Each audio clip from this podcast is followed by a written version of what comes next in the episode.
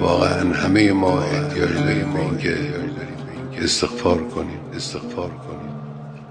به خدای متعال پناه ببریم. خب استغفار یعنی چه؟ یعنی معذرت خواهی. از خدای متعال معذرت بخواهیم از خیلی از کارها از بسیاری از کرده ها و نکرده های خودمون. از خدای متعال معذرت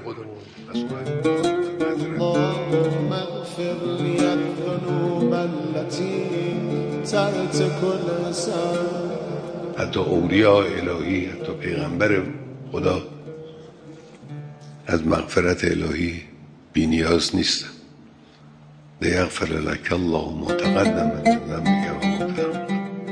اللهم اغفر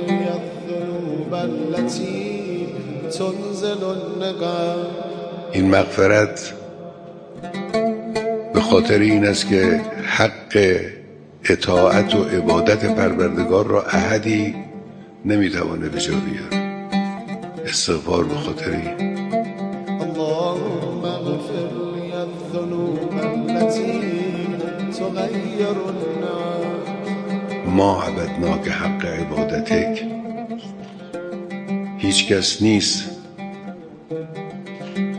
که بتوانه حق عبادت پروردگار را حق بندگی را اونطور که شایسته اوست به جا بیار هرچه مجاهدت هم بکنه نمی‌توان. این استغفار به خاطر اینه.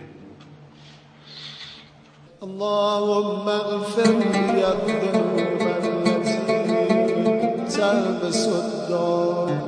ما که خب گرفتاریم امثال بنده که سرتاپامون گرفتاری و خطا و مشکلات روحی و معنوی و قلبی و عملی و همه چیزه لذا احتیاج داریم به استغفار هممون باید استغفار.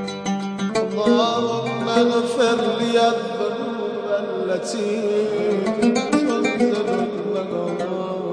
این معذرت خواهی که طبعا با اون نیت صادقه همراه هست. این یک صفایی ایجاد می‌کنه در شما یک تهارتی ایجاد می‌کنه. که این صفا و تهارت جلب رحمت الهی رو می‌کنه. ما باید تلاشمون این باشه که رحمت الهی و برکت الهی رو جلب کنیم.